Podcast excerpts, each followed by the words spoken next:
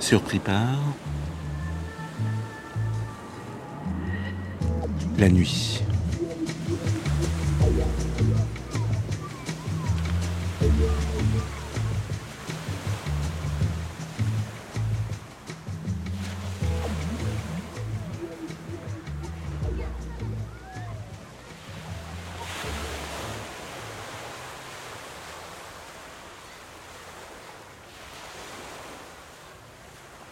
À 16h, à Nice, une vague.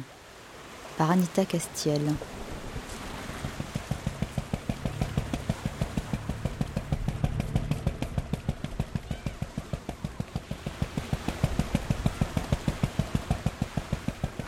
J'ai eu fait une mauvaise aventure il y a 10 ans à Nice. Je suis allée me baigner un après-midi avec des amis. On était trois. C'était un après-midi vraiment formidable. On était vachement bien, on se baignait, on était détendus. Et tout à coup, j'ai été prise dans une vague énorme avec deux ressacs. J'ai failli me noyer. Donc euh, il était 5-6 heures d'après-midi. hein.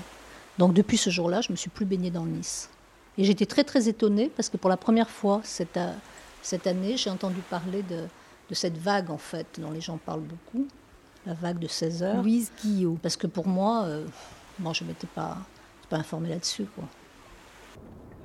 Comment naît un, un folklore ou une rumeur? Pascal Froissart. Le, folklore naît à partir du moment où on a une trace. Alors c'est faux en fait. Euh, c'est pas pas à partir du moment où on en a une trace qu'il naît, mais euh, de manière étrange pour les spécialistes du folklore et de la rumeur, euh, on, on se base énormément sur des traces, qu'elles soient euh, écrites sous la forme donc de jo- journaux, de journaux intimes ou de dans les de, mémora, on appelle ça également, c'est-à-dire des gens qui se remémorent des choses et quelquefois dans leur dans leur propre remémoration, ils, vont énoncer des faits de folklore. Donc on pourrait dire qu'il n'y a, de- a de folklore qu'à partir du moment où il y a ces traces-là. Heureusement, euh, on pourrait être plus, euh, euh, souple et dire non, il y a aussi des, blagues, des recettes de cuisine qui font partie du folklore, des rumeurs, des histoires d'horreur, des, devinettes qui sont dites dans les cours de récréation, dans les couloirs des entreprises et dans les supermarchés, qui circulent de manière indépendante de ces traces-là. Euh, Ceci dit, ce qui est assez étrange, c'est que euh, on ne peut avoir, nous, accès, les spécialistes, à, ce, folklore-là, que si tout d'un coup, il y a quelqu'un qui pense à soit l'écrire, soit l'enregistrer, soit faire ce qu'on fait en ce moment. C'est ça qui est intéressant. Il me semble, moi, dans les études de folklore, euh, qui, donc des, études généralement ethnologiques ou anthropologiques, c'est que on va lier le sens des récits qui sont euh, colportés, au sens euh, des récits qui sont dits par les, acteurs, on va pas le lier au récit uniquement. Le récit ne veut pas tout dire. On se rend compte que le cadre du récit est important également. Il est aussi important de s'interroger sur le, le cadre donc de, Nice qui, euh, qui, qui influence cette, cette histoire-là, que de, de, s'interroger sur l'histoire elle-même, c'est-à-dire l'histoire de, la vague. Est-ce que c'est une vague euh, dangereuse? Alors, ça peut être qui, qui en parle, à quel moment, euh, avec quel ton. pour dire quoi Enfin, quel- qu'est-ce qui est qu'est-ce que, qu'est-ce, quel est le discours qui précède et quel est le discours qui suit le fait folklore? Et donc, on va pouvoir se rendre compte que, euh, je sais pas, le, petit chaperon rouge ne peut peut avoir Enfin, c'est la, même histoire racontée par 25 di- personnes différentes va avoir 25 significations différentes. Et que justement, euh, pour, un, pour un ethnologue, il, serait faux de dire il n'y a qu'une version, en particulier psy- psy- psychanalytique, évidemment, c'est celle-là, euh, puisqu'elle est très très globalisante. Il n'y aurait qu'une version, qu'une qu'une signification euh, que porterait l'histoire du chaperon rouge. Non, il, il y en a, enfin, en tout cas pour cette dans cette option-là, dans l'option anthropologique, il y en a quasi une infinité. rentrer le, le Liamone, et puis si les lamadeurs peuvent aller au Liamone, et on fait, et on fait partir la liso tout de suite derrière. Un matelot pour me dédoubler, il peut larguer la liso. Vous demandez à Mourad de larguer la liso, mais le Liamone, on va servir Jean-Paul, on va servir le Liamone tout de suite.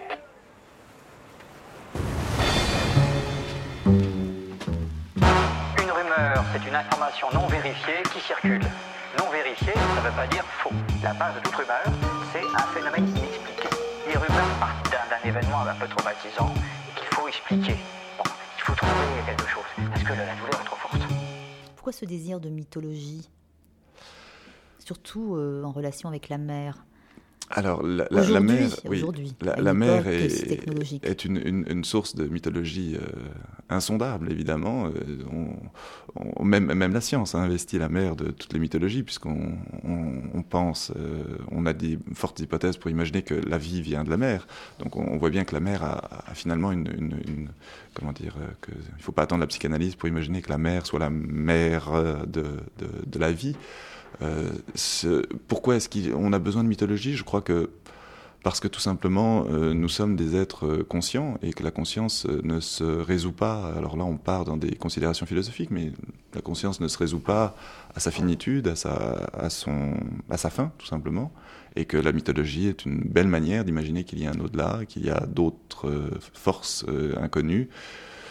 Euh, qui ne sont pas, euh, comment dire, on, ne va pas prétendre que ces forces-là nous, euh, nous, nous, gouvernent tout le temps. Mais à certains moments, lorsqu'on va passer sous une échelle, on va se dire oh là, non, je ne passe pas sous une échelle, même si on n'est pas superstitieux. Hein. Au contraire, on pourra dire je vais passer justement sur sous une échelle, je n'ai pas peur. Donc c'est bien la preuve Parce que, je, vais, je, vais, défier le sort. Voilà, c'est bien la preuve que cette mythologie, enfin la mythologie, disons ce, ce côté sombre de la force est, agissant.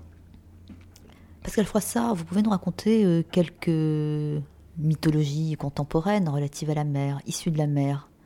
On parle de vague, la septième vague. Il y, a, la septième vague. Alors effectivement, dans, certains romans, on trouve, et dans certains récits euh, oraux, euh, on trouve chez des, chez des, des gens habitués à la mer euh, l'idée qu'il il y a une, un rythme des vagues qui est régulier et euh, il, il, y a des gens pour, pour dire euh, que ça peut s'expliquer par la conformation des bas-fonds de, de, de, de, la côte, euh, et que donc, j'ai oublié ma source, et donc je ne sais plus où est-ce que j'ai tiré la, la, septième la septième vague. En mais... tout cas, chez les surfeurs, elle est, elle est très recherchée.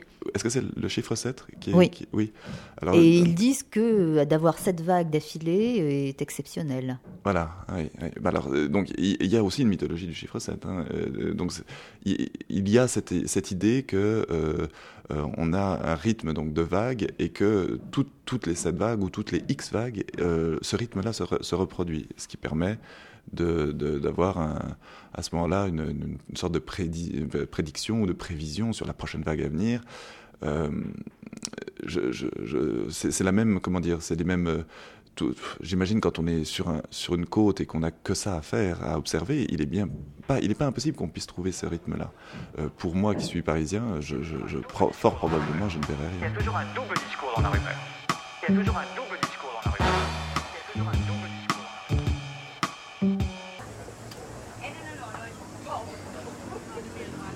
Comment meurt une rumeur?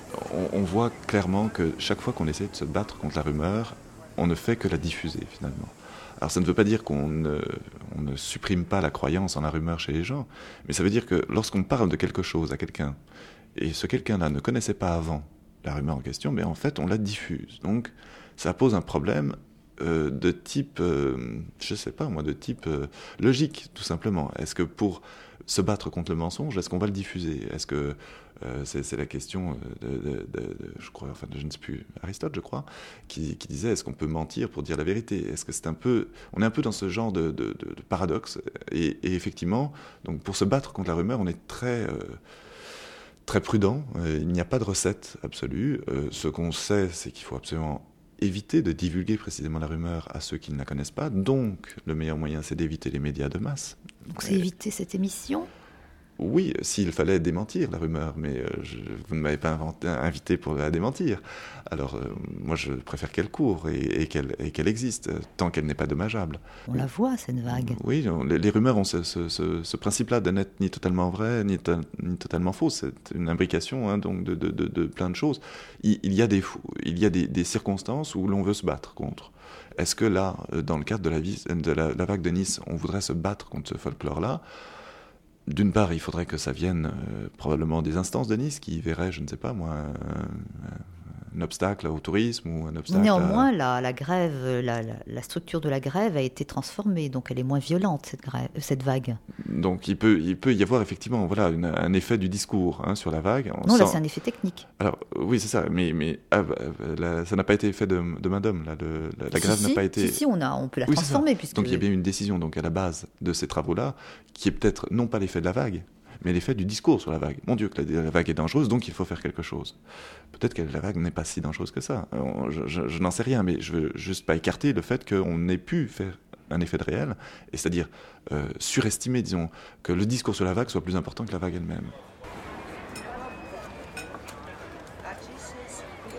Il y a cette espèce de comment dire d'immense mythologie, enfin ou comment dire de, de- mythologie au sens où il y a un nombre infini de, récits sur la mer, sur ce qu'elle peut faire, sur sa.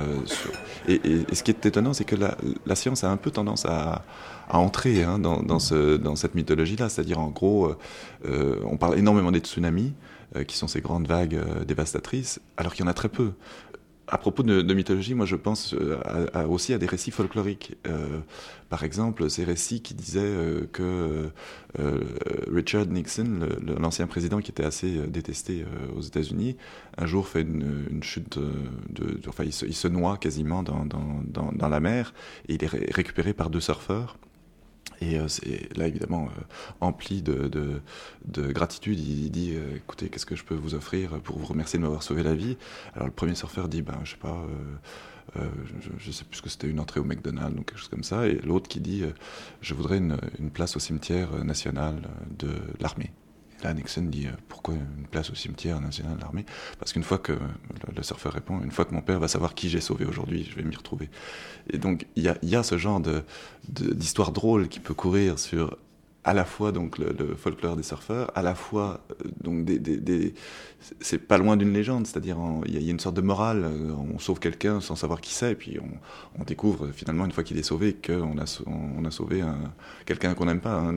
J'imagine bien que Nixon dans, dans- dans l'univers des surfeurs n'est pas fortement apprécié, et, donc on, ce, ce genre d'histoires-là sont, sont, sont courantes et, et- montrent encore que oui, c'est ça, la mer peut servir de, de, oui, de euh, révélatrice hein, d'une certaine euh, euh, vie, alors d'un humour, disons. On peut se servir de, la mer pour, pour, comme scène de théâtre. Et alors le plus drôle, c'est que cette histoire-là, en compulsant les, dossiers, on s'aperçoit qu'elle date super longtemps. C'est une histoire qui court en ce moment chez les surfeurs californiens, mais, on, peut, on en retrouve trace euh, euh, juste après-guerre avec Hitler. Hitler qui tombe d'un pont et qui, est, sauvé par un juif qui dit euh, Qu'est-ce que je peux faire et, le juif répond Rien, ne le dire à personne, surtout, surtout ne le dites à personne que je vous ai sauvé la vie. Et, qu'on peut remonter. Donc c'est ça aussi qui est intéressant, c'est que le folklore se, nourrit de lui-même. hein. Il, est, il est réinvesti d'une sorte d'actualité constamment, en tout temps. Ce sont des sortes de schémas euh, cognitifs qui se répètent. Peut-être, oui, à, à condition de, de- de penser qu'une histoire drôle est un schéma cognitif, c'est-à-dire qu'il y a une, anecdote à la fin et qu'on révèle l'anecdote. euh, il y a peu, il y a peu de, comment dire, de formes, euh, comment dire, narratives propres à la légende. Et on voit bien qu'il y a le principe du récit en train de se dérouler lorsqu'on énonce une histoire. On est il y a toujours un déroulement. Maintenant, quelles sont les, structures immuables? Ça, là, je, renvoie mes collègues qui s'arrachent les, dents pour, euh, pour les connaître.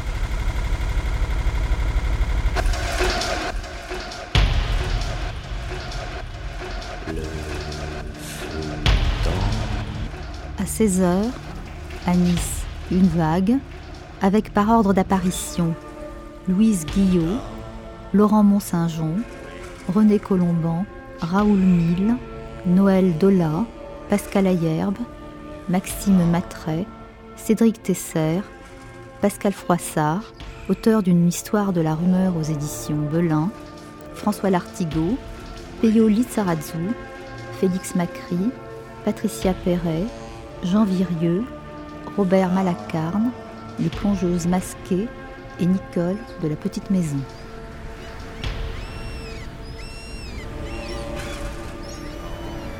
Texte de Gogol, Tchekhov, Calais. Extrait de film Spielberg, Godard, Antonioni. Extrait d'Akadoun la Seyoumar, Cahier de la mémoire. et du documentaire BBC sur la vague scélérate. Merci à Annie Sidro et Michael Benchimol. Prise de son Patrice Klein, Pierre Comont, Christian Fontaine. Mixage Jean-Marc Potry. Coordination Sophie Elie. Une émission proposée par Anita Castiel et réalisée par Anna Smuk.